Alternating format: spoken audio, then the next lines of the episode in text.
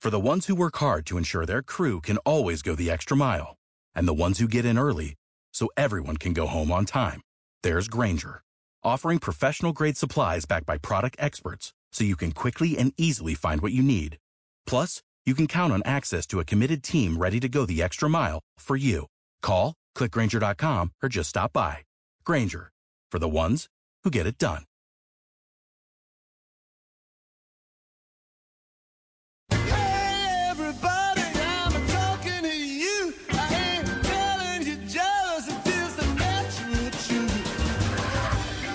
BBC and the Washington Post are reporting this morning that Emwazi is a native of Kuwait who grew up in a well-to-do family in West London.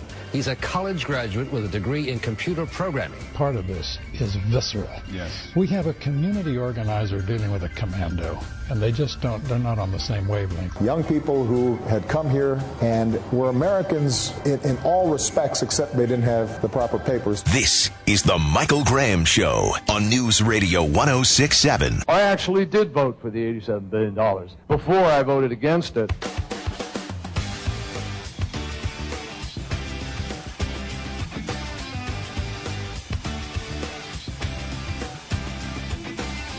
Good morning. It's 906 and News Radio 1067. I am Michael Graham, your host, MC, star of the show, renowned spoiler of women, known enemy of the jihad, the geekiest white guy east of the Mississippi River. I am so excited to be here.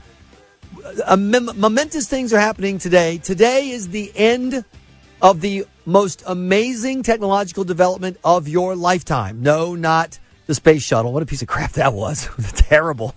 The most efficient machine for killing human beings devised for transportation. It was horrible, horrible. Anyway, I'm sorry, I'm getting sidetracked.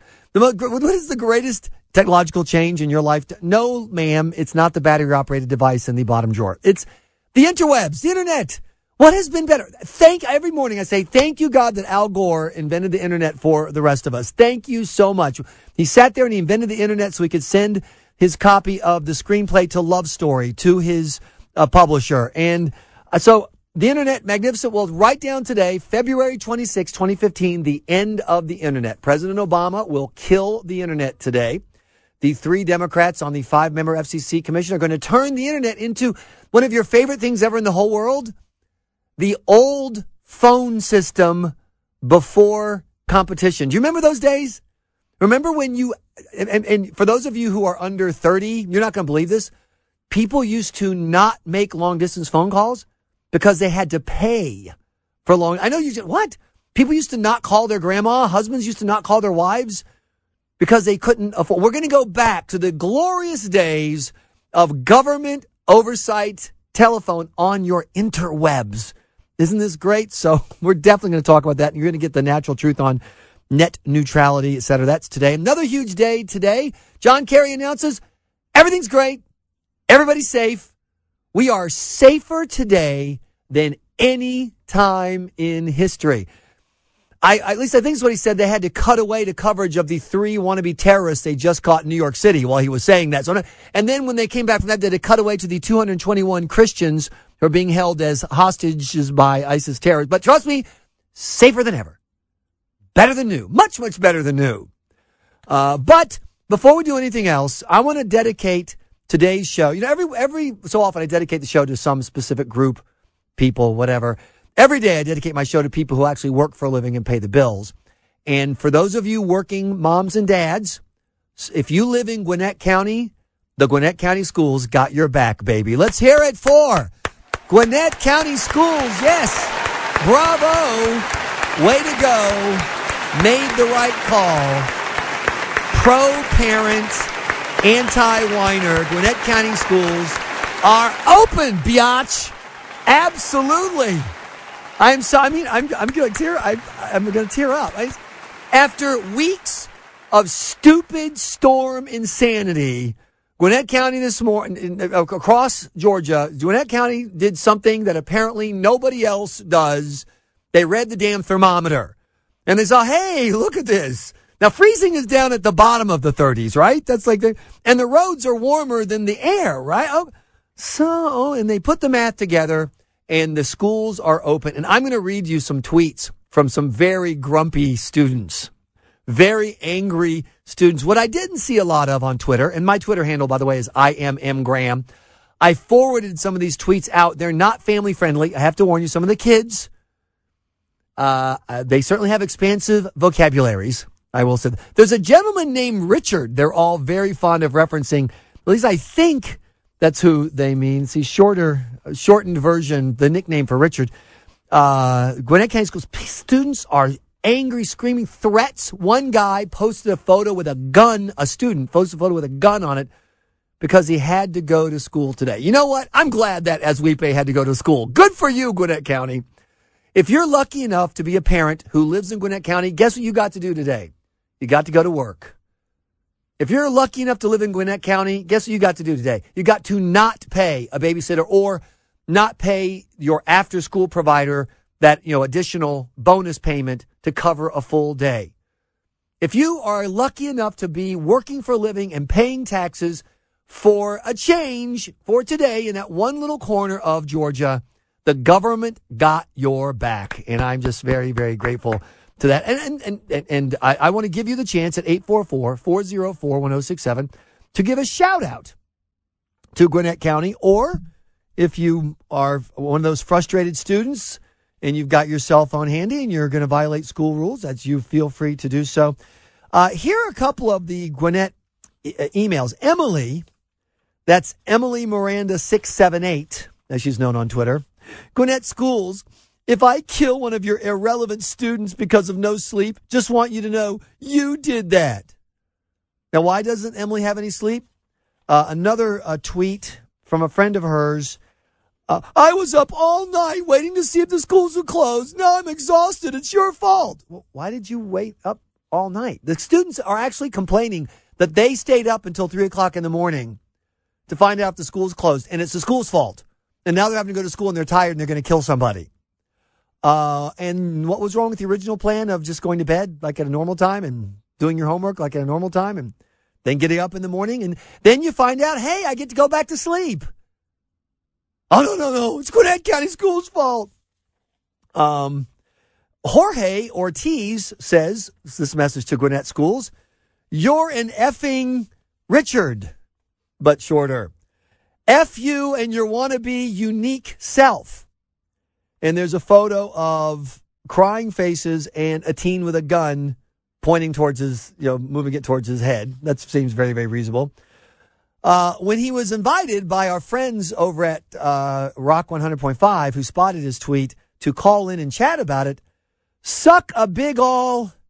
And then there's uh, this reference to this Richard gentleman again. I don't understand what that is about. And this list goes on and on.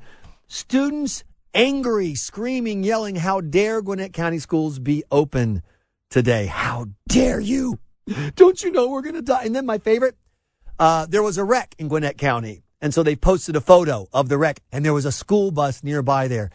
And uh, we're going to go now to uh, Greg Talmadge in the Havelock Special Traffic Center. Greg, of course, there's never ever been a wreck in Gwinnett County during rush hour, right? This is a Never. fir- is this a first? First time ever. And never ever a collision Never. of any kind Never. between six and nine in the morning in Gwinnett County. Never. Well, give us. A, by the way, uh, coming in this morning at five thirty ish, as I do. Yeah. I did my usual speed, eighty. Sure. Down four hundred, and a big pickup truck with monster tires blew past me in the Oh, left lane, going wow. even faster.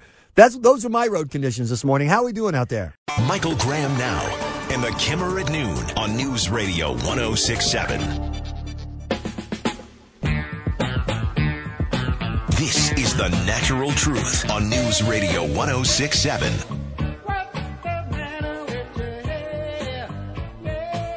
It's 918. I am Michael Graham, your host, MC, and star of the show. Welcome to the show. So glad you are here at 844 404 1067. If you're a, a working Gwinnett County parent and want to celebrate the fact that they're open today, give me a call and give the school system a shout out. If you're horrified by the map that I've posted on my Facebook page, Michael Graham Show is the Facebook thingy, uh, which shows the sea of blue counties, all schools closed, and then there's this one little island of reason, one little unclosed school district in the blue sea, and it's Gwinnett County. If you're angry and frustrated about it, feel free to give me a call on that as well at 844 404 1067. You are welcome. This is why we do it. This is why it's Atlanta's largest diner table. I've told you why I think it was great because I want the government working on behalf of the people who work for a living and pay the bills. I also drove in today and saw what so many people saw is wet roads. It was just wet. Wet happens. Even snow. I mean, I, look, we don't drive on snow much, but you know, it's not, uh, you know, Satan's, what is it? The devil's dandruff? Was that from the bit from Saturday Night Live? You know, it's not Satan's, uh, you know, uh, counterattack. It's not a sign of the apocalypse. You can drive on snow. It's okay. You slow down a little bit. It's not a big, all over America, people drive regularly in snow. Now, sometimes you have bad snow and like, like last year we had ice, crazy ice, two inches of ice. That's all, but it's just snow. It's, my point is, it doesn't have to mean a total shutdown. Life generally can go on. Uh, so Gwinnett County made they, they start looking at the let's see how many snow days do we have? How far into the summer we're going to have to push? Do we want to be in a situation like some of the northern most counties where they're talking about Saturday school? Is that what you want to do? Or maybe crazy idea we act like it's you know the temperature. We act like it's the world and we just go to school That's a crazy crazy idea uh, that is absolutely beneficial to parents if no one else. And so that's why I want to give you a chance to react to it. You know, I uh, lived in D.C. for, I guess, was it three years? And then moved from there to Boston, was there about eight years. So more than 10 years in places where snow happens. And of course, Boston's crazy. And I'll admit it, I, I'd gotten jaded about snow. Having grown up in South Carolina, where I was one of those people who, as a kid, you did all like the snow, like wear your hat upside down or put in your pajamas inside out or stand on your head or whatever, you know, whatever the, uh, uh, the, uh, mantra was, the snow dance, praying that there would just be, you know, an inch of snow outside. I was that kid. And then I went and lived in a place there's snow all the time and I kind of forgot that. Yesterday afternoon, when the big honking flakes were falling, and it was I mean, it was, it was that postcard in your mind that you want of snow. There's a little bit of dusting on the on the grass, and big honking flakes of snow were falling down. My neighbors on the cul-de-sac in Sandy Springs, they're two kids. One's like I'm four-ish, and one's like two-ish. Literally had their faces pressed against the glass. It was the scene out of the movie, and they're just looking at the snow. Like, wow. And it was like they were watching Disneyland happen in front of them. It was a fireworks demonstration just right in front of them. They're just looking, and every once in a while, they, their hands would start flapping because they're so excited. Look at the snow. And there wasn't even any, it was just a dusting. It didn't matter. There was snow. And then the next house over, the kid, his mom is from somewhere in South America. And he was out, he's a little older, like 10, 11. He was doing the catch the flakes on your tongue. And he's hopping around. It was like Linus and Lucy and Charlie, hopping, trying to catch the snow. And I'm standing there with my dog, who's also freaking out by the snow because it's a puppy. He's never seen snow before. And so he's flopping around the snow, and the kids are looking at the dog, and they look at this dog, they're flapping their hands. And, and it all came back about how cool it is when you grow up in a place that doesn't have snow, how cool it is when you're a kid to have that snow. And all my 10 years of jadedness just washed away. I was as excited for those kids as anyone else. It was great. It was so fun just to watch it, watch it fall fun, thumbs up fun, a reminder of what I was like when I was a kid in Lexington County, South Carolina. So I, I buy that, I get that, etc. And at the same time, the next day you get up and you go to school. And that's why I want to give Gwinnett County that shout out at 844-404-1067. Uh, coming up in a few minutes, uh, Grover Norquist with Americans for Tax Reform is one of the leading anti-tax hike fighters in the country. He uh, issues a, every year a no tax hike pledge for politicians to sign. And then he tells people through his group, ATR, who signed it and who didn't. A lot of Georgia Republicans signed the no new tax pledge because they wanted to get elected or reelected in 2012 or 2014. Well, now here it is in 2015. And guess what they're working on under the Golden Dome? They're working on a tax hike for you. And one of the ideas they have for a tax hike is uh, to raise gas taxes by about a dime. And this is a very shaky figure because they keep fudging how they're going to do it, whatever. We don't have a final version yet, but raising tax gas taxes about a dime. And you may think, oh, Michael, look at these roads. We need a dime in taxes. You may think that the uh, GDOT, because of all of its budget cuts and all of its shrinking federal dollars, needs this tax hike. Well, there has been no budget cut at GDOT. GDOT is spending more money today than they were spending 10 years ago by about 27 to 30 percent. They're spending more money today than they were five years ago by about 30 some percent. GDOT's money flow of cash has not been going down as a net. It's been going up. And I tweeted out the numbers yesterday. So, uh, Grover Norquist has been embarrassing local Georgia Republicans by pointing out, hey, not only you guys, you signed a no tax pledge and now you're pushing to raise taxes. And they're talking about a sales tax hike. They're talking about a cigarette tax hike. They're talking about a gas tax hike. They're talking about taxing your internet, taxing your downloaded music. For those of you who, unlike my producers, don't steal your music and you in fact pay the 99 cents for it, you'd be hit with a tax on that. So how are Republicans responding? Are they standing up and saying, you're absolutely right, Grover. You've got us on principle. This is a mistake. We took a pledge. We're not going to raise taxes. Oh, no, no, no, no, no, no. They, they're prosecute. They want to prosecute Grover as an illegal lobbyist because he's telling you what your Georgia Republicans are due to try to shaft you by raising taxes. I'm not mentioning Democrats because of course Democrats raise taxes. That's just what they do. I just, that's, that's, that's like pointing out that hookers are giving away sex for money. It's just, that's what they do. What he's pointing out is that the prom queen and the sorority girls have gotten into the sex for money business. And that's why it's news.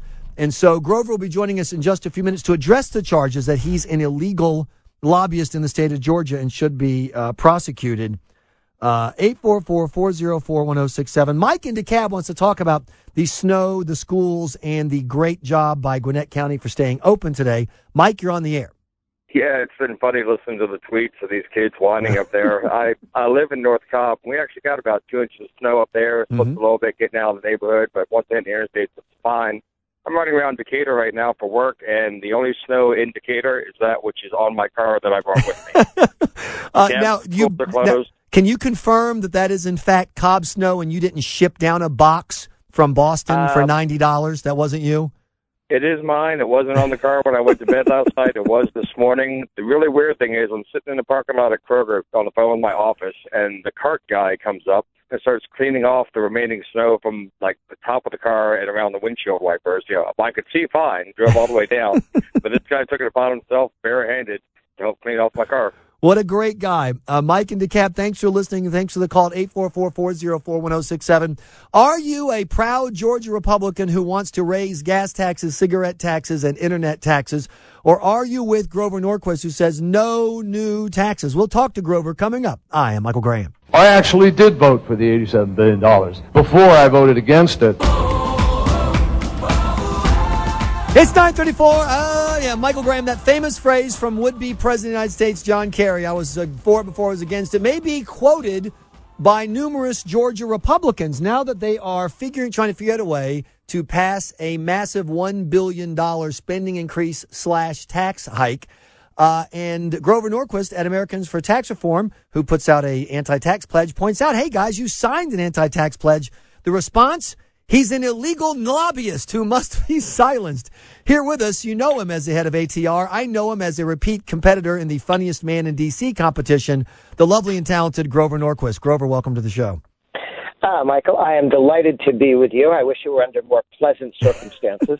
By the way, this call is being recorded by Georgia Bureau of Investigation, and any lobbying will be squelched. I want you to know that. So, first of all, tell everybody about what ATR does and the pledge that is being invoked here.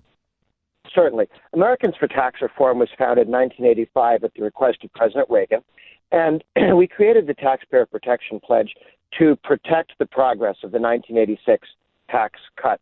And the pledge says we started just talking to uh, presidents, congressmen, and senators. I will vote against any net tax increase. Tax reform, yes, no net tax increase. Then, after a while, a lot of state legislators said, I want a way to credibly tell my voters, I want, if you trust me with power, if you give me your vote and, and trust me with power over your life, here's what I won't do. I won't raise taxes.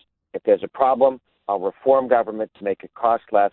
I will not raise taxes because raising taxes is what elected officials do when they don't have the ability or stamina to reform government because that's hard. That's a lot of work. There are people who benefit from the status quo. They don't want it changed. The lobbyists like whatever they're doing now, uh, and they certainly uh, don't consider the taxpayers to be interested parties in this discussion. They want them to sit down, shut up, and stay out of their business Right. with your money.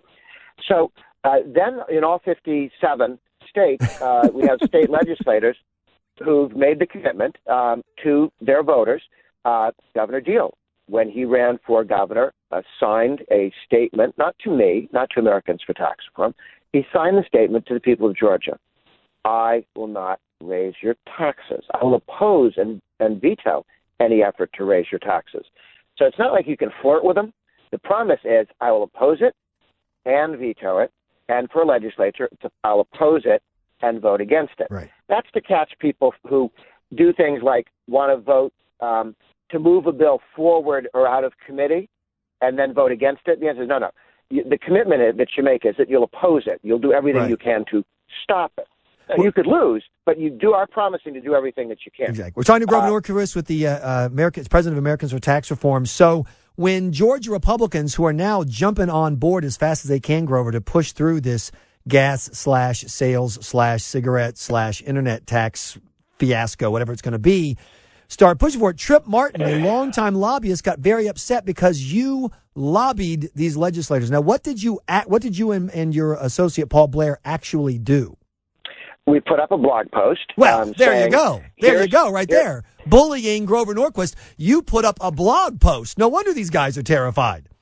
Well, the blog post says this actually is a tax increase. They, they do this little thing where they move things around between the three cups, you know, like the guys Right. that try and cheat you on the side of the street, and and they, they move them back and forth. But at the end of the day, you turn all three cups over, it's a tax increase, and uh, it is. It's not only a tax increase immediately, it then indexes the gas tax to inflation, uh, so that the gas tax will go up without governors and politicians having to actually vote so they won't have a record five years, seven years, eight years, ten years, fifty years from now. There'll be these automatic tax increases. Now, before I moved to the United States, I used to live in Massachusetts. and in Massachusetts, we have a, they passed a law, the legislature passed a law, like Georgia's looking to do, Mm-hmm. to index the gas tax to inflation so that the gas tax would go up automatically. Uh, taxpayer heroes, citizens in Massachusetts, uh, put it on the ballot, got signatures. They have the initiative process in Massachusetts. They put it on the ballot, and they voted down a massive lobbyist funded campaign to keep the indexation. So in Massachusetts, given a chance, the people voted down indexation. In Georgia, and, and the politicians in Georgia should level with the people of Georgia. The rest of the country's heading in a different direction. South of Georgia is Florida. I talked to Governor Scott a couple weeks ago. He's cutting taxes this year, $600 million total, not raising any taxes, just cutting taxes, and 2 billion over the next four years. Georgia wants to com- needs to compete with Florida to bring in business and investment and jobs, Right. and everybody thinking, well, I'd like to go where it's nice weather and and and uh, so on. Uh, Georgia, Florida. Well, let's see. Georgia's raising taxes and Florida's cutting them. What do you think? Exactly. We're talking to Grover Norquist with the Americans for Tax Reform. By the way, Grover, uh, I was uh, one of the people who put together the Stop the Gas Tax, automatic gas tax hike because I came down from Massachusetts in May to here in Atlanta. And uh, Holly Robichaud and her team did a terrific, terrific job on that. So you're right. Even in Massachusetts, they won't put up with what George is about to do. But I want to ask you about the charge that you are breaking state law by reminding these politicians of their pledge. What's your response to that? Well, it's silly. The First Amendment is the First Amendment. Uh, Cleta Mitchell, who's probably the, the smartest lawyer on these issues, uh, works with us in, in D.C. because we run into this sort of stuff all the time. Politicians do not like to be told they can't do things. They don't like citizens informed about what they're doing. They like to work in the dark of night in, if not smoke-filled rooms, at least rooms without a bunch of uh, taxpayers watching. And so this happens all the time. It's always nonsense. Cleta Mitchell sent a strongly worded letter down to that lobbyist. I'm told he lobbies for the Atlanta Braves. So if you are a Braves fan, you might ask the ball team what they're doing, subsidizing this campaign to raise taxes on people quietly and, and hiring lobbyists who shut down um, uh, discussion of politicians. You know, the idea that saying this is a tax increase, here's what it is, is somehow taking somebody out to steak dinner and giving them a you know free trip to the Bahamas or something is ridiculous. It, it's first of all. you know, Well, well, let me interrupt you because we're running, we're running out of time. We're running out of time, but I want to Yeah. connect it to something else. There's, you're you you hang out with the troublemakers in D.C. The uh, Yeah. FCC is about to vote three to two, three Democrats to two Republicans, to take over the internet as a government-controlled uh, service provider, like the old phone system. If it's true that simply posting something on the internet is can be defined as lobbying, Grover, can you imagine what a powerful pro-tax, anti, you know, liberty government could do with the ability to regulate your blog posts and your inter- emails and your tweets and your twitters as lobbying? No mistake. This is what they're trying to do. We just want to fight in the FEC, the Federal Election Commission, uh, where the the bad guys, the Obama uh, appointees, wanted to argue that saying something on Twitter or on email or online saying "I like Scott Walker," Right. that would be a can- or I like Obama. That would be a campaign contribution, and you'd have to report it. The F they got thousands of emails and letters from people saying, and Americans for Tax Reform is very active in, in encouraging people to write in and say, "Don't you dare." They backed off. But when they try and take your freedom away and you scare them off, you know what? That's not the end of it. They will be back if we aren't vigilant. You're absolutely right, uh, Grover Norquist. Thanks for the great work you do at ATR. I just, I just uh, appreciate the fact you're pointing out that this happens to you not just from Democrats around the country, but from Republicans, because sometimes people get so hyper partisan they think the important word is Republican politician, and I say no, the important word is politician. It, it is, but in Georgia, you go around the country, Republican governors and Republican legislators are cutting taxes all over the place, with the exception of Georgia and Nevada. And in Nevada, I'm still not sure they're going to be able to win. Uh, but in other Mississippi, they just they're voting to phase out the income tax in their um, state house. The state senate has a different plan, but they're both of them they're competing plans to cut the income tax.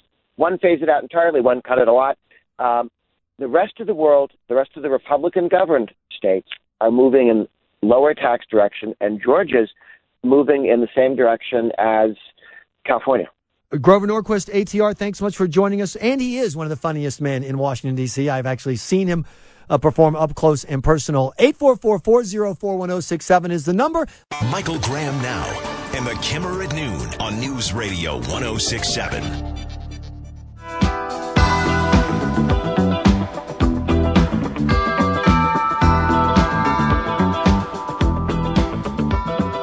Good morning. It's 948. I am Michael Graham. We are exactly two hours away from giving away free lunch. We do it every day in the lunch line, rewarding you for listening to the show and sending you to Marlowe's Tavern mm, for free lunch. We're also continuing to get tweets from angry Gwinnett school students upset that they had to go to school. F you, Gwinnett. And you know all these tweets. You know, a tweet has a name on it. I mean, it's not necessarily your real name. You can fake. You can create a fake um, uh, ID, but most of these students, it's them. They because they've posted other like pictures of themselves, their girlfriends, and pictures of themselves in school uniforms. Uh, if I kill one of your relevant students because of no sleep, just know you did that, Gwinnett Schools. I love the fact that Gwinnett Schools are open today. I think it's absolutely great. 844 404 1067. Uh, some finally on the side of the parents for a change instead of on the side of the warriors and panickers. Just uh, thanks again to Grover Norquist for joining us. It it is interesting the point he makes. All over the country, you've got Republican governors trying to lower taxes, trying to give you back your own money. And Georgia is one of just two states, along with Nevada, where the govern the Republican governors and legislators are trying to figure out a way to raise your taxes. And they tell me, the people who are supporting this push, they tell me that you want the tax hike because you want the roads. That you're just you don't care if your gas taxes go up a dime. You don't care if what what they do with sales and income taxes. As long as you get the money, you want to see more roads, better roads, more, more money for transit. And that's the question is, is that true? 844-404-1067. Well, if it's true that you want it, then why are the politicians working so hard to hide the money they're taking from you? Why? Why are they doing this crazy? We're going to swap out. Right now, you're paying you know six cents for a local SPLOST. We're going to take that over and put it in us. And then if the county wants to raise it another six cents, they can do that on their own. But we're going to shift the money around, and we're going to hide. We're not going. We're going to take the sales tax and turn. I mean, the gas tax and turn to a sales tax, or take the sales tax into a gas tax. Why don't you just raise the money? Why don't you say, hey, here's a billion dollars in new taxes. We're going to use it. You're going to see it out on the roads. Let's go. Why not do that? If you really support it. So this is your chance to let the Republicans on uh, in the Georgia State Capitol know if you support it. It is also interesting that on the same day you've got Washington about to take over the internet and turn it into a quote public utility close quote. In other words, it's going to stop being this private free enterprise chaos and and creativity thing, and it's going to start being overseen the same way the old phone companies were overseeing. That we are literally using a law from 1936 to oversee the interwebs of 2015. And the law of 1936 is basically an update of the railroad laws from 1880 something. So this law is 120 years old, and the uh, uh, Obama administration is going to use it to make sure your internet works. Okay. The same day that this is happening, the same day we're regulating the internet, a pro tax, pro big business, pro take your money lobbyist goes, Hey, Americans for Tax Reform posted a blog posting that tells everybody this is a tax hike. And it's having an effect on the politicians up here because a lot of them pledged not to take a tax hike. That's lobbying. I want that language on the internet controlled. He should have to sign a document and, and, and get a, a license to lobby before he can post that up there. Really, Trip? Trip Martin is the big time lobbyist name. He works for some of the biggest companies, big money, you know, classic back room, cigar, light your cigars, the dollar, hundred dollar bill guy. Hey, Trip. Uh, Grover Norquist is posting his blog posts up at an ATR's website. I've posted my blog posts on the News Radio 1067 site criticizing this tax hike as a tax hike.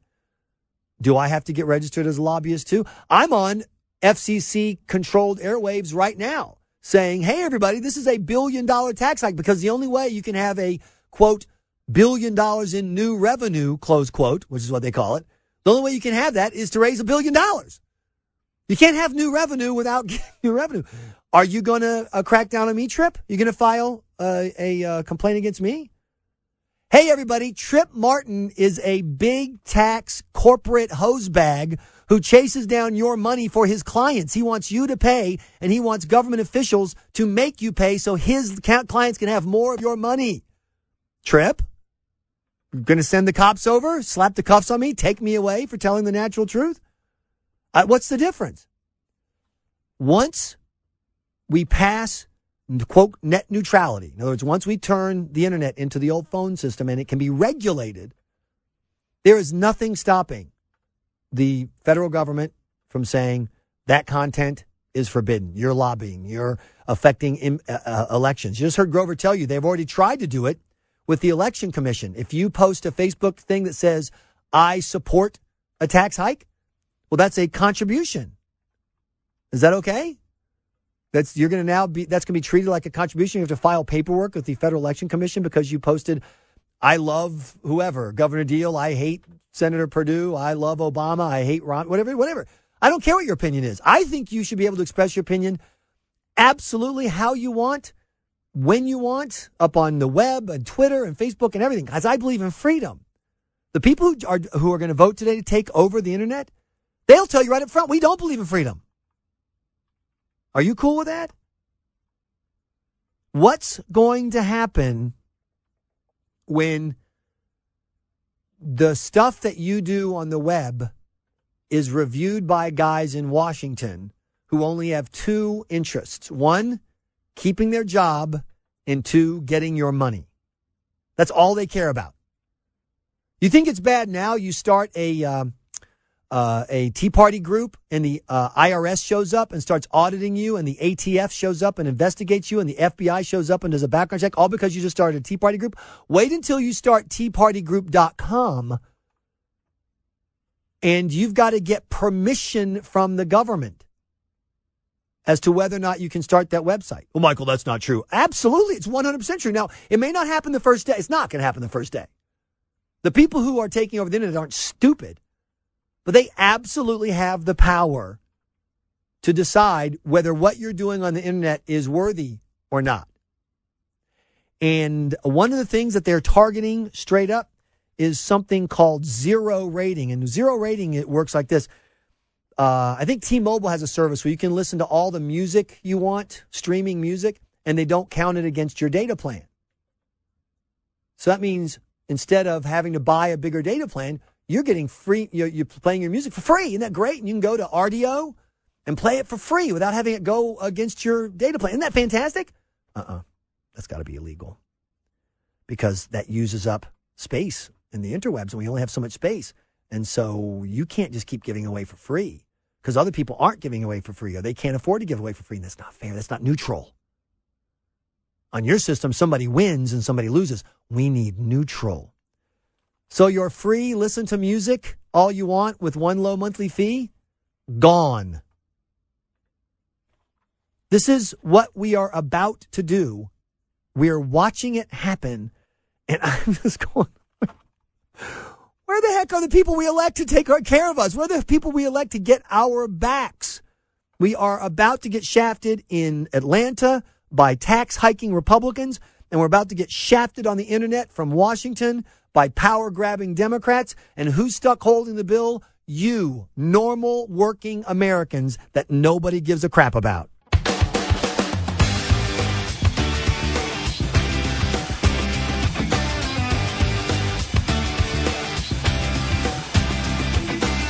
Good morning. It's 10.05 on News Radio 1067. I am Michael Graham. And once again, today's show is dedicated to our friends at the Gwinnett County Public Schools, the one lone county of sanity in a sea of school closings blue.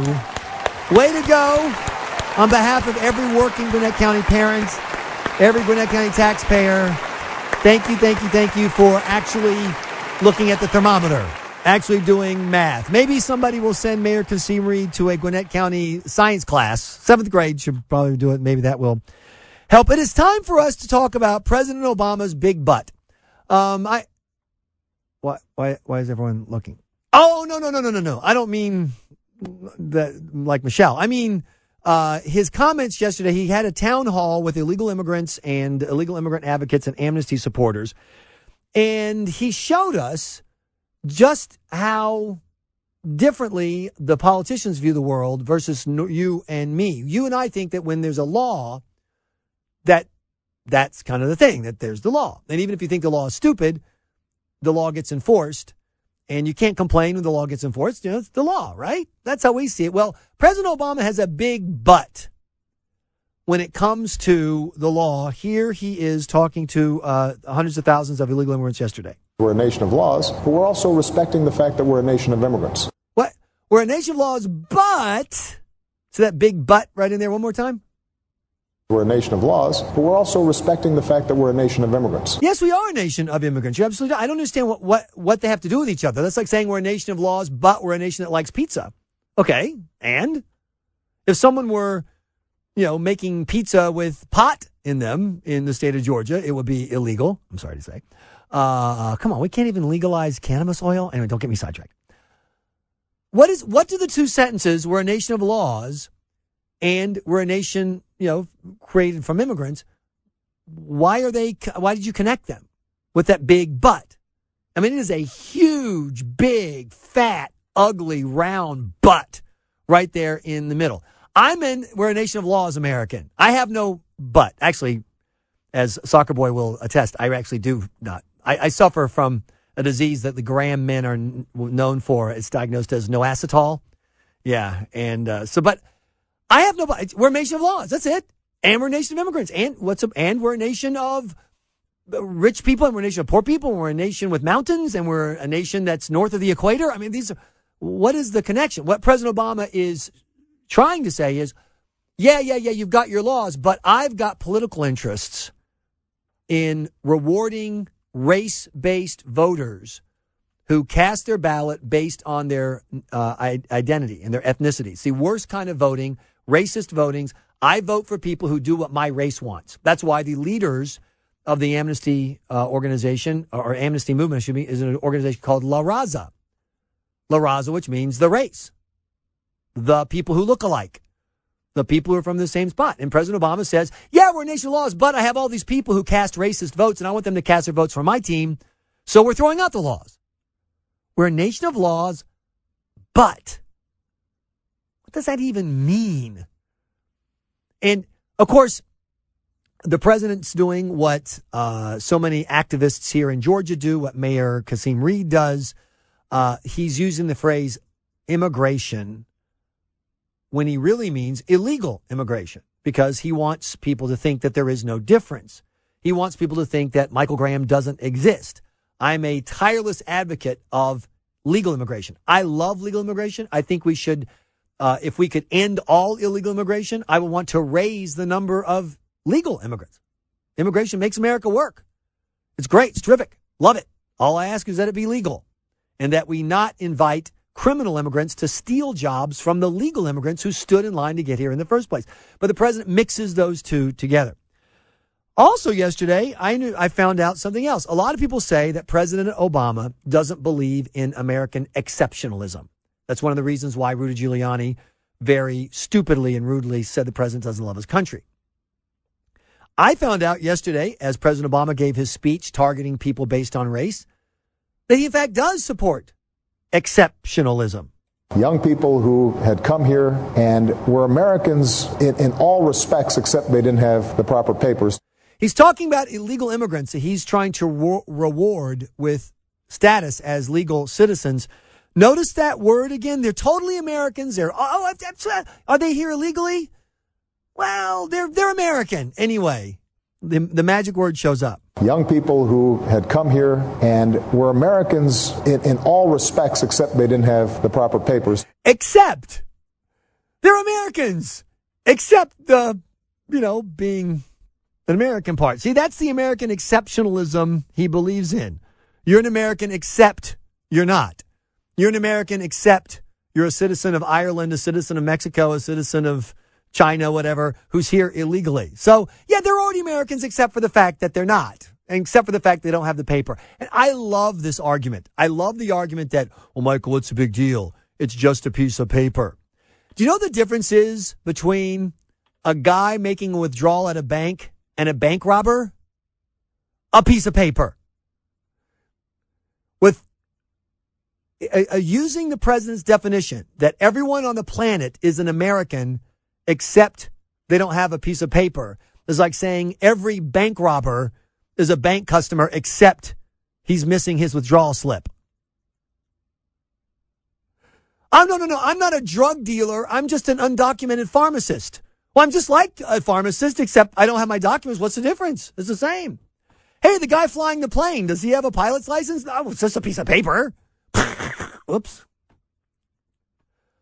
So, we believe in the law and treating everybody fairly and equally, but I'm not going to because I have political and everyone in the world who chooses to break the law, come here, live illegally, cheat, steal, steal taxes, evade the rules, and take jobs from Americans, they're all Americans except. But and except. My president has a big but when it comes to American exceptionalism. Michael Graham now and the Kimmer at noon on News Radio 1067. With that big butt. I mean, it is a huge, big, fat, ugly, round butt. I like big butts. I cannot lie. You other brothers can't deny. Now when a girl walks in with an itty bitty waist and a round thing in your It's 1017. Ah, yeah, Michael Graham. What is that big butt I'm uh, talking about? Uh, well, uh, it's the one that President Obama presented to uh, illegal immigrants at a town hall last night. We're a nation of laws, but we're also respecting the fact that we're a nation of immigrants. But we're respecting the fact. So we're a nation of laws, but the result of this is that those of you who work for a living, those of you who have found a way to find a job in this crummy economy, those of you who are blue collar workers who somehow are paying the bills despite the fact that your incomes have gone straight down due to the flood of low skill illegal labor, uh, you're now going to be on the hook for all of the results of this big butt, this uh, granting amnesty to five million people. Jessica Vaughan, Director of Policy Studies for the Center for Immigration Studies, joins us. Jessica, good to have you back on the show.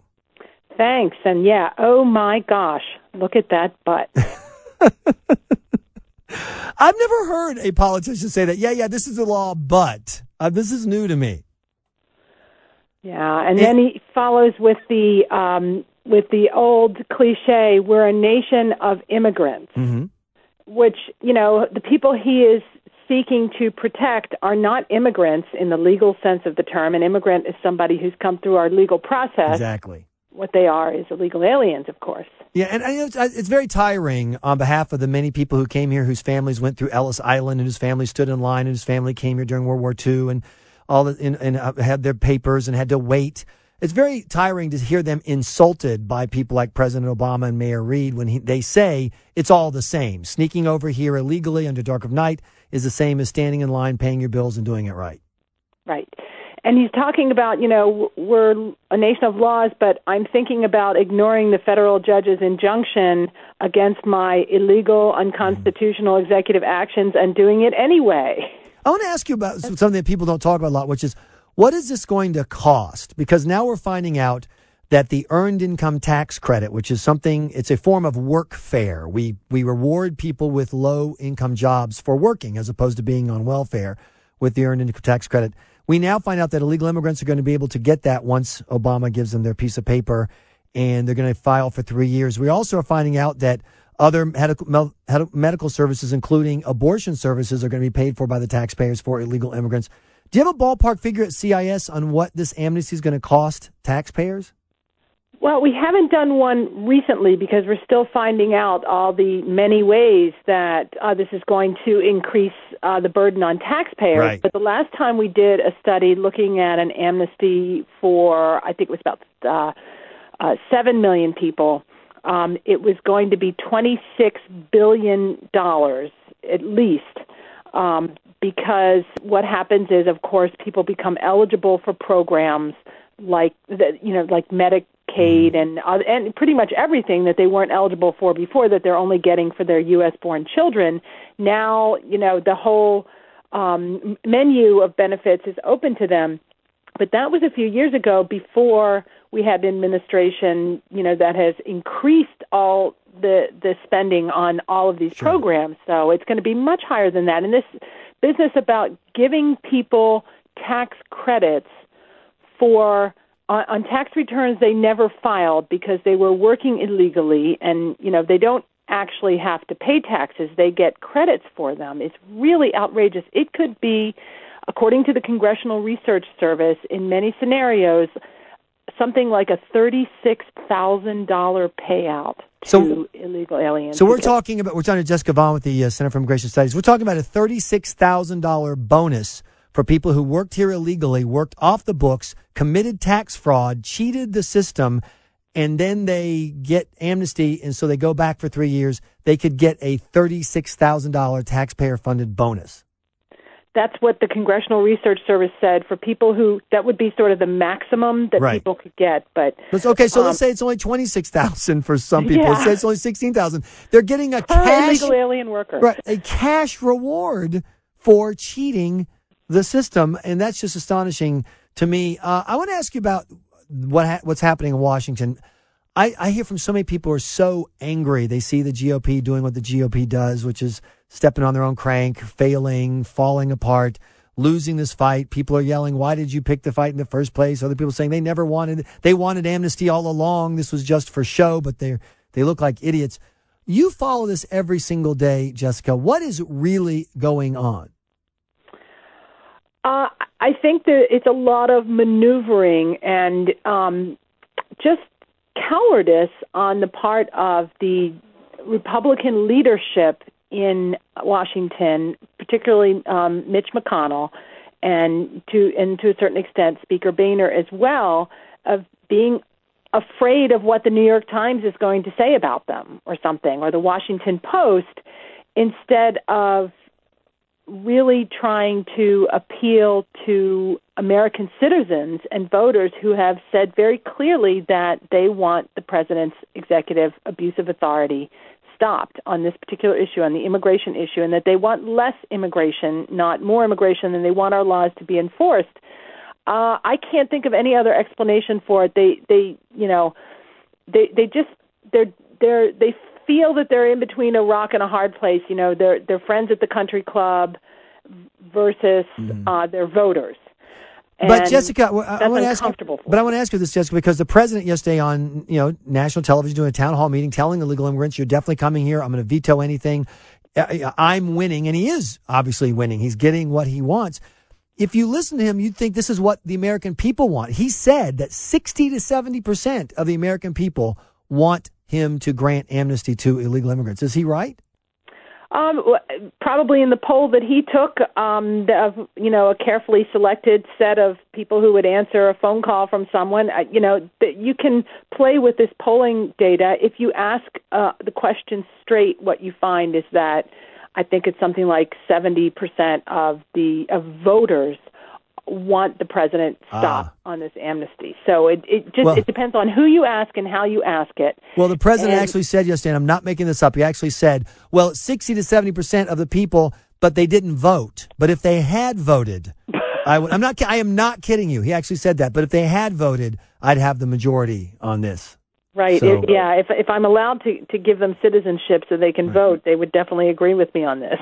so, uh, what what is it that normal people can do now that they know that the votes that they've cast in 2010 and 2014 don't matter? Now that they know that giving the Congress to the Republicans, both the House and the Senate, that doesn't matter. Now that they know that the polls don't matter. Now that they know that this is tens of billions of dollars of their money that's going to be given to illegal immigrants and rewarding them for stealing jobs from Americans, what can people do? I mean, they're frustrated. They contact me, Jessica, and they're very frustrated. What can they do? Oh, I know it. Uh, that's a very good question. I don't think this is over yet. Um, we do have the court system. I think it's unreliable and, and in you know not the best place to fight this battle. This whole um, you know issue of the DHS appropriations bill is not over yet. If the um, rank and file Republicans do not go along mm-hmm. with the leadership's plan. It, this still could be scuttled. Um, I, I think that the president is calculating that he's already gotten what he needs out of this, and you know, it's ter- in terms of the political benefit, mm-hmm. and he's always going to be able to say, "Well, those mean Republicans stopped my mm-hmm. plan to put you on the path to citizenship." Um, but I, I don't think it is quite over yet. I think that there are still some cards to be played. See, I disagree with you completely. If they're willing, I disagree with you because they've lost the argument. They've already lost the argument because they haven't gone out and made the case. They haven't gone out and explained to people. Number one, we have funded Homeland Security completely. There's not a single dollar missing. We voted to fund it. The only thing we didn't fund was amnesty. And we are ready to fund DHS completely uh, if the president will abandon illegal amnesty. But because the Democrats and the president won't abandon illegal amnesty, they are holding Homeland Security hostage. Jessica, I bet not one in 10 Americans knows that that's the natural truth.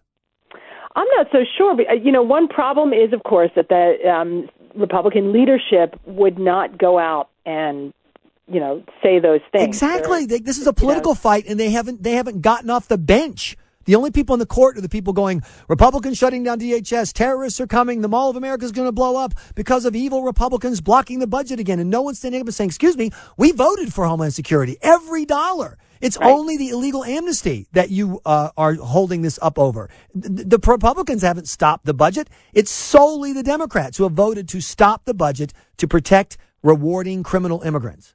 Not only that, they stopped the bill from even being debated. Mm-hmm.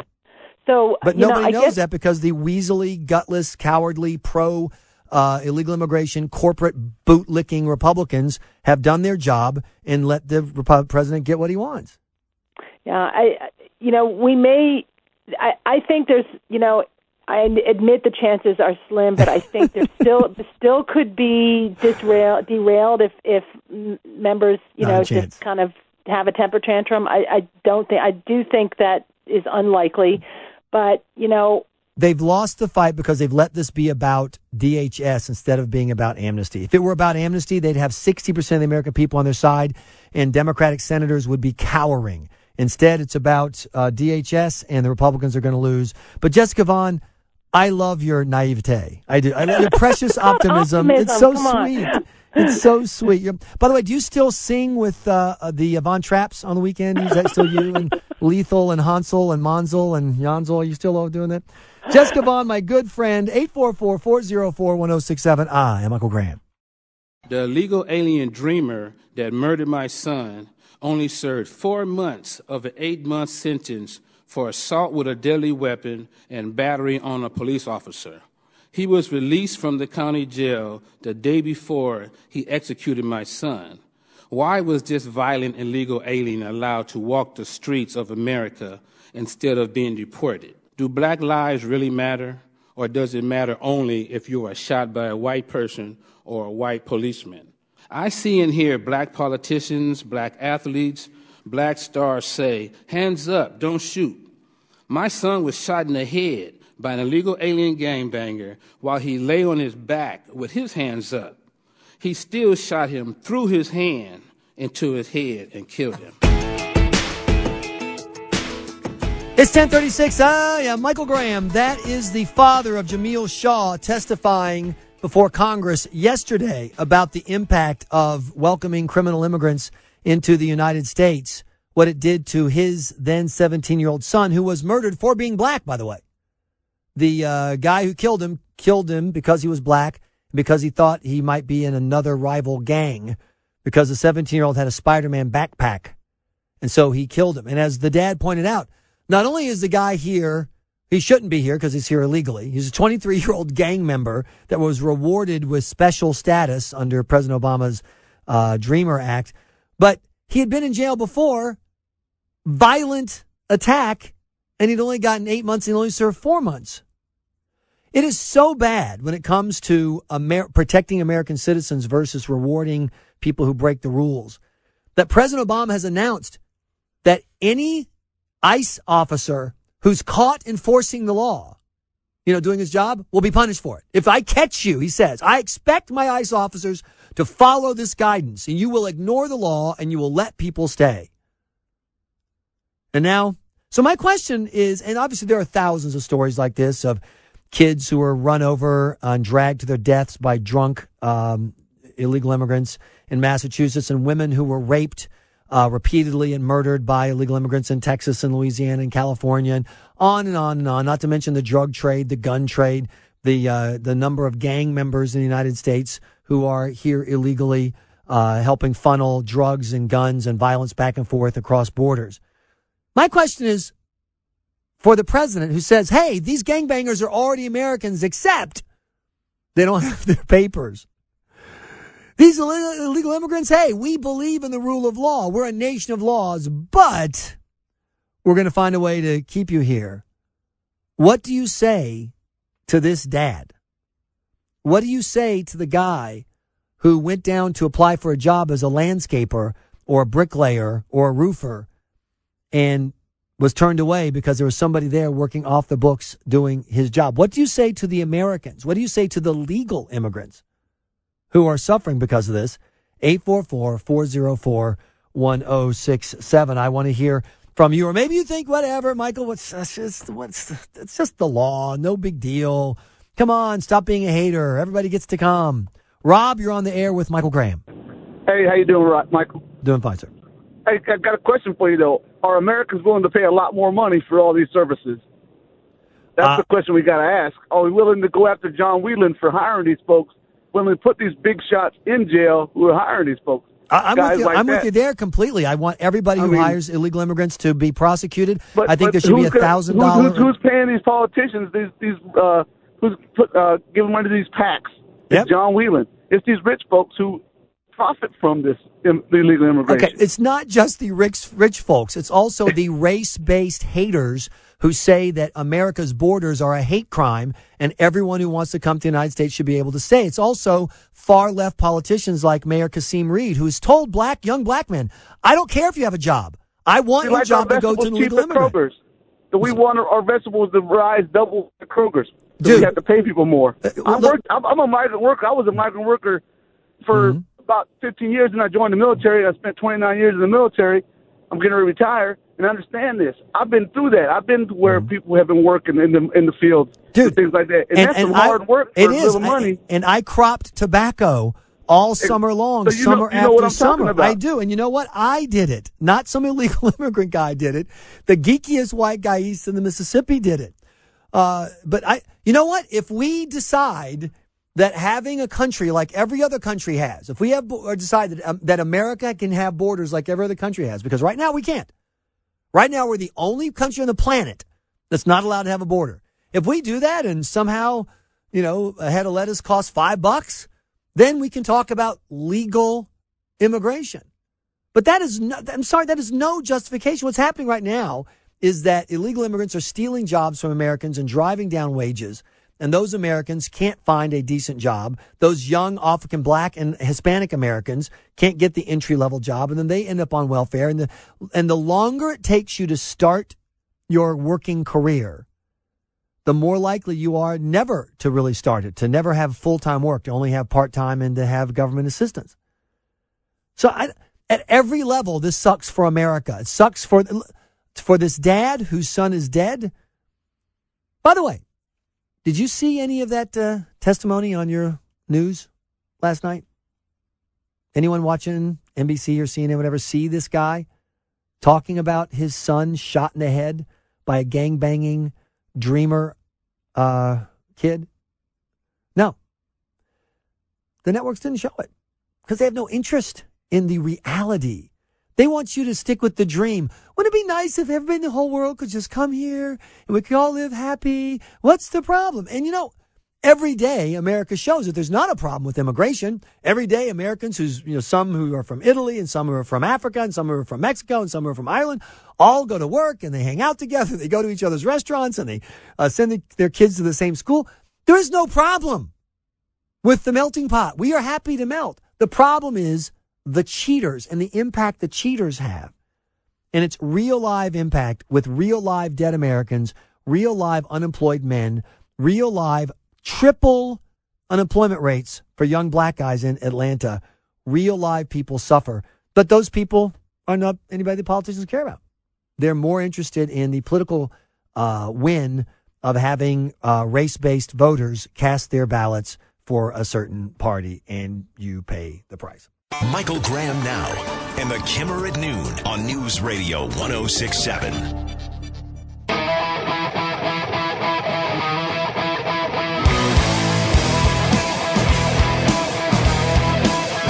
young people who had come here and were Americans in, in all respects except they didn't have the proper papers. It's 1047. Ah, yeah, Michael Graham, that's President Obama with his exceptionalism. You're, everyone in the world is already an American except they don't have their papers. The White House also posted on their website yesterday, quote, they're not immigrants, they're, quote, Americans in waiting, close quote. Americans in waiting. So everyone in the world is also just waiting. Just they just happen to not have shown up yet. So is that the new euphemism? I remember when it went from illegal aliens to illegal immigrants to undocumented immigrants to undocumented migrants to I'm not making this up. Um, unauthorized entrance. Unauthorized entrance. Isn't that what you call a burglar? And now the new one is Americans in waiting. Well, what about the law, Mr. President? What about the law that you swore to uphold? What about the law that we, through the democratic process, because we're Americans and we get to vote, what about the laws we pass? What about those? We're a nation of laws, but we're also respecting the fact that we're a nation of immigrants. We're a nation of laws, but. And the but is bigger than your silly laws. 844 404 1067. Doug, you're on the air. Thanks for the call. Hey, Michael, how are you today? Fine, sir. Uh, I just wanted to say that uh, from my perspective, what we have today is de facto amnesty. What we need to do is go ahead and make sure that we get fingerprints. There are some bad people that are going to do some bad things, so let's get fingerprints. Let's get driver's license. Let's figure out who's here. Because right now we don't even know who is here, how many of them are here. Oh, you're absolutely right about that. So we do that. We say as of Friday, everybody who's here gets to be here. We get your fingerprints, get you lined up, and you get to stay. Uh, Doug, what do you do with the guy who sneaks in on Saturday? It doesn't get there has to be a line. There's going to be somebody that's the last one through the Really? door, and there's going to be someone that's the first one through. That's Are- what happened with the deferred action. Are are there going to be? Will that person who sneaks in Saturday be deported? You, you, if you want to be a nation of laws, Doug, you have to start Doug, with the premise. will yeah. the guy who sneaks in the day after you give amnesty will he get deported? if we have a different president. Doug, they're never going to deport him because deportation is immoral. Their argument is that we have a, as as Mayor Reed has signed on, a human right to live in America if they choose. Uh, second question for you, Doug. Once you finish granting amnesty to the people who are here illegally, what do you say in your email to all the people who the who are waiting in line in other countries, waiting for their visa or their green card to come through before they come to the U.S.? What do you say to all those people? Well, and there's no question you have to strengthen the border, and that has to be a part of it. But the politicians right now are are keeping the status quo. They're not doing anything about anything. But what do you say to the people who are waiting right now to come legally? They're waiting for their turn. What do you say to them? The same thing we've been saying: wait your turn. But why would they wait their turn? You're giving everyone amnesty. Aren't you making them Because they're not total in a- suckers and chumps? They're not already in this country. They're not already working. They're not oh. already contributing to our so, economy. So because they didn't cheat, they get screwed, and they don't get the same deal that we gave the cheaters. Okay, that's that's an argument. That's a way. That's a system we could have right there. That's okay. So Doug says you're if you paid all the uh, money, if you Doug says you went to the U.S. embassy in your country, Doug says you England sucks to be you. If only you'd been smarter and broken the law and come to the U.S. and cheated and worked off the books and committed tax fraud and stolen a job, then, then we could help you out. But sorry, sucks to be you. I, uh, so the question is, and by the way, that is, that is the real problem. The natural truth about illegal immigration is this. The people who are supporting amnesty today are never going to support enforcing the law ever. We will never get the same enforcement that Mexico and Ireland and China and Australia and Yugoslavia. Well, there's no Yugoslavia, but we're never going to get this, the same enforcement that every other country has ever because they're not going to support it. They're, they're always going to say that it's immoral. As the president said, we have laws, but we have other stuff too. And the big but is always going to sit on the enforcement. It's always going to crush it. And that's, and, and just, that's just, you heard it from Doug. Doug supports amnesty. And even he said, it's never going to, yeah, exactly. Well, if we get a different president, oh, really? I I know that it doesn't matter to the politicians who are in charge, but I just am.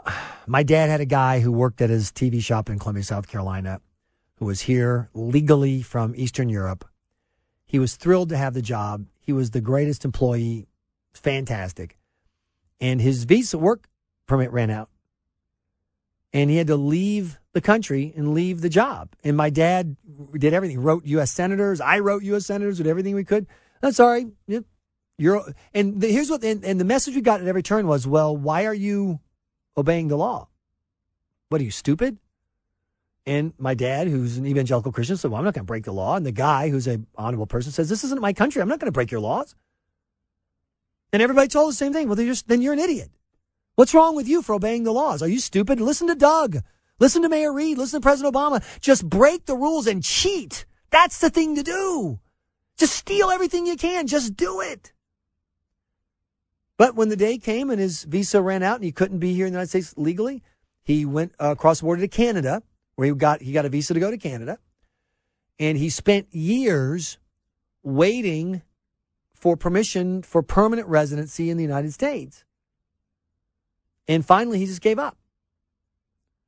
And this great, hardworking, tax-paying, legal immigrant was kicked out of the country by one thing his character.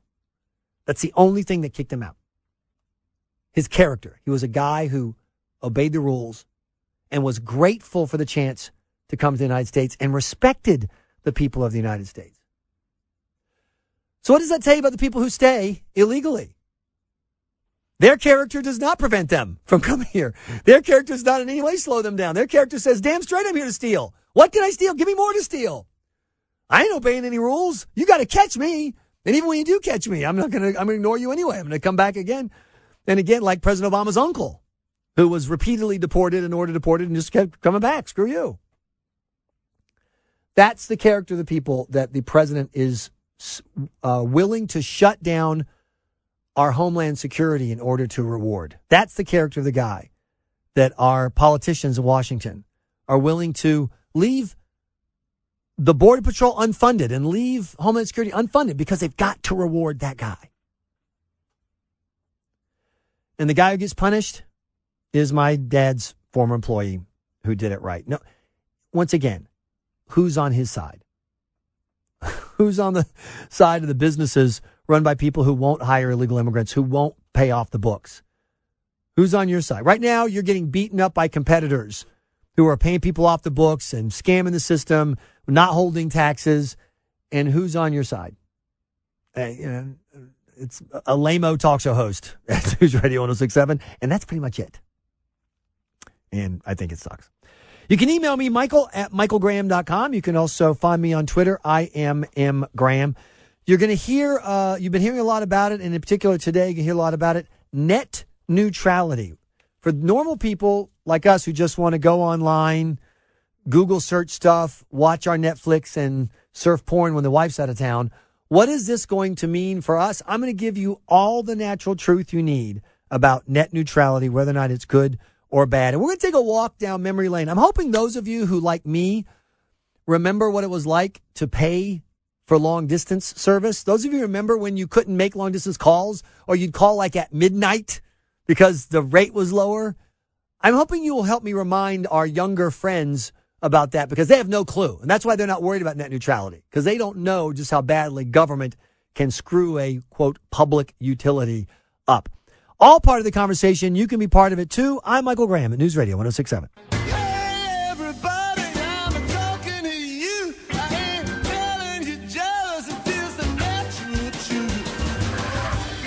BBC and the Washington Post are reporting this morning that Emwazi is a native of Kuwait who grew up in a well-to-do family in West London. He's a college graduate with a degree in computer programming. Part of this is visceral. Yes. We have a community organizer dealing with a commando, and they just don't, they're not on the same wavelength. Young people who had come here and were Americans in, in all respects, except they didn't have the proper papers. This is the Michael Graham Show on News Radio 1067. I actually did vote for the $87 billion before I voted against it.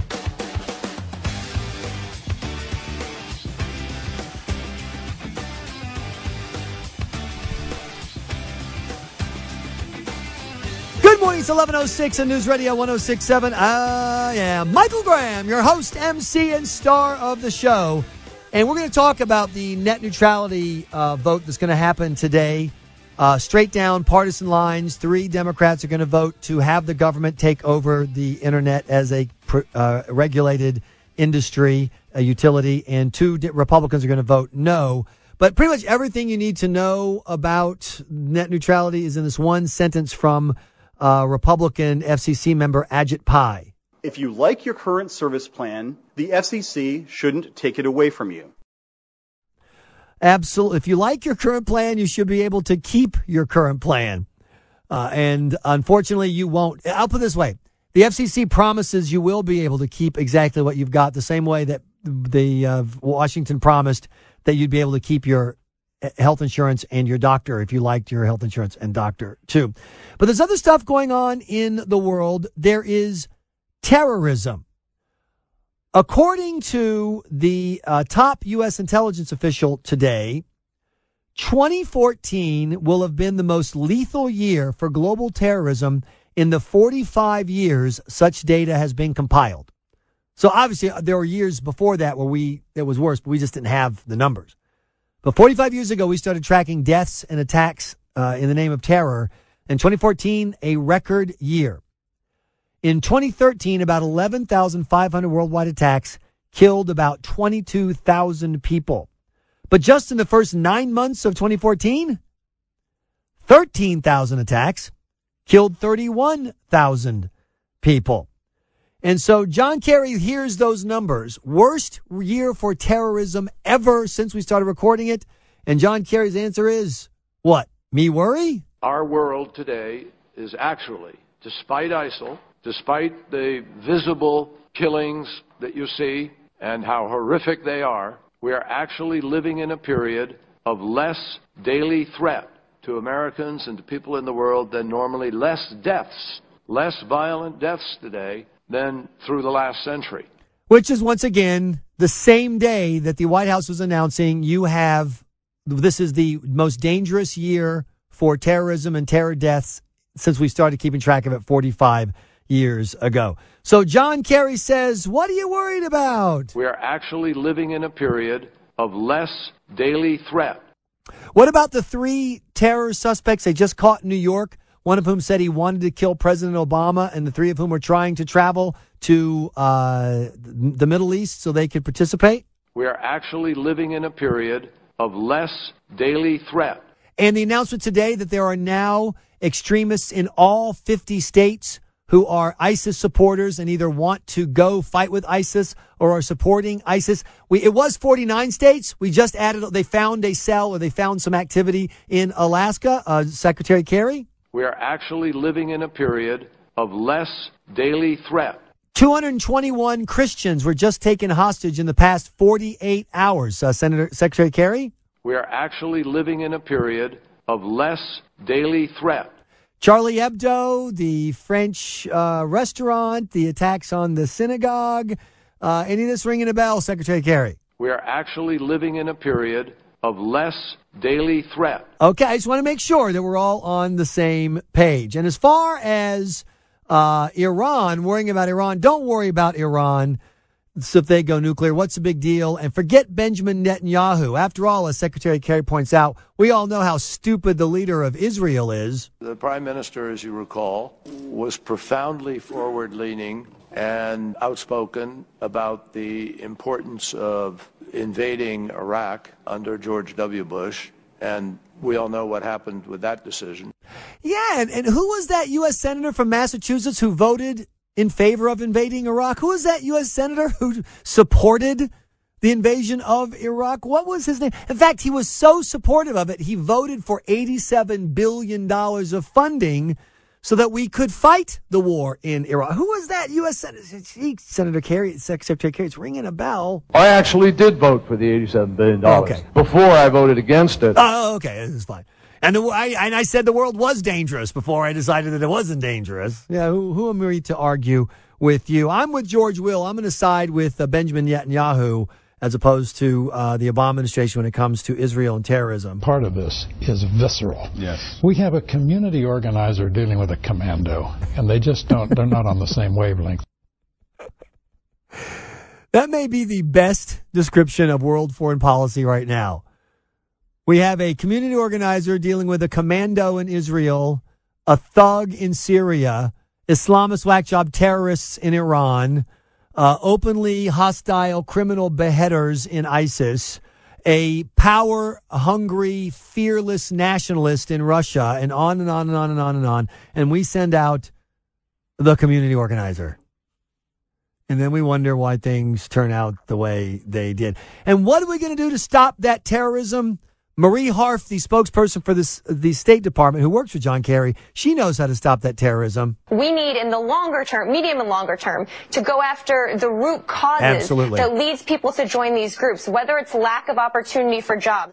Lack of opportunity for jobs. That's why the terrorists are killing us, because they don't have jobs.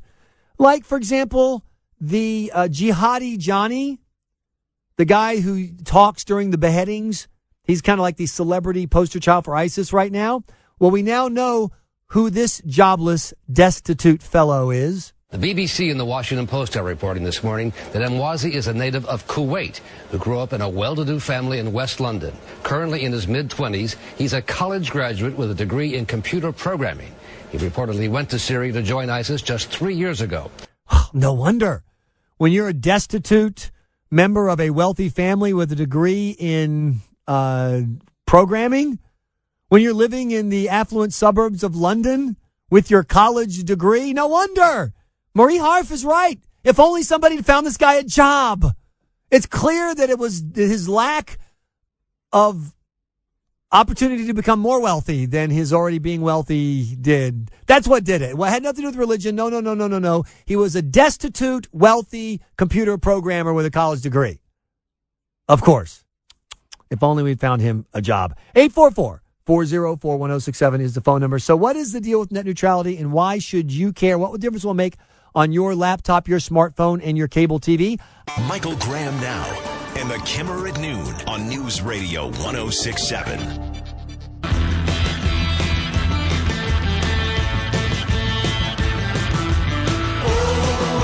It's 1118. I am Michael Graham. So glad you're here. We're just 30 minutes away from giving away free lunch. Speaking of which, we're trying to decide, but normally on the lunch line, we play some audio and you finish the line. And if you've been listening, it rewards you as a listener. Um, University, Wesleyan, excuse me, Wesleyan University is one of the most expensive elite private colleges in America. And they've given us something that may work its way into the lunch line. Uh, they have student housing, and in their uh, student housing, uh, you know, website, whatever, they post what kind of housing that they have. Now, uh, the one form of housing that they don't allow is male only frats. That's that's banned. You can't have a male only house because that's too controversial. But Wesleyan College in Connecticut does. Well, here I'll just read it to you. Open House, which is one of the like a you know it's, it's like a fraternity house, but it's not. It's like a you know a house house, but it's open to people. Is a safe space for the LGBT TQQF AGPB DSM community. LGBT, we're all together on that one, right? We know that one. LGBT got that. TQQ. I'm at least one Q short here. I got one Q, but I don't have F A G. No, that's just those are the letters happen to be in order. It has nothing. No, no, don't assert anything there. P B D S M. I think I got the S M, and I know I've got the LGBT. I'm pretty good on a Q. So I'm thinking about having our lunch line today be if you can fill out all the rest of those letters for me because I'm. I mean, I, am not a prude. Yes, I went to. Hey, I went to a school with the word oral in the name. Okay. You know, like they used to say back in the day, Graham put the oral in Oral Roberts. You know what I'm saying? Okay, so, you know, I'm not, I'm not a prude here, but I mean, I've even dated sorority girls. So, yeah, exactly. But I'm still lost on the LGBT TQQF, TQQ, AGPB, DS. Anyway, so Stay tuned. We haven't decided yet. We may just do the regular lunchtime, but we may do the politically correct throwdown.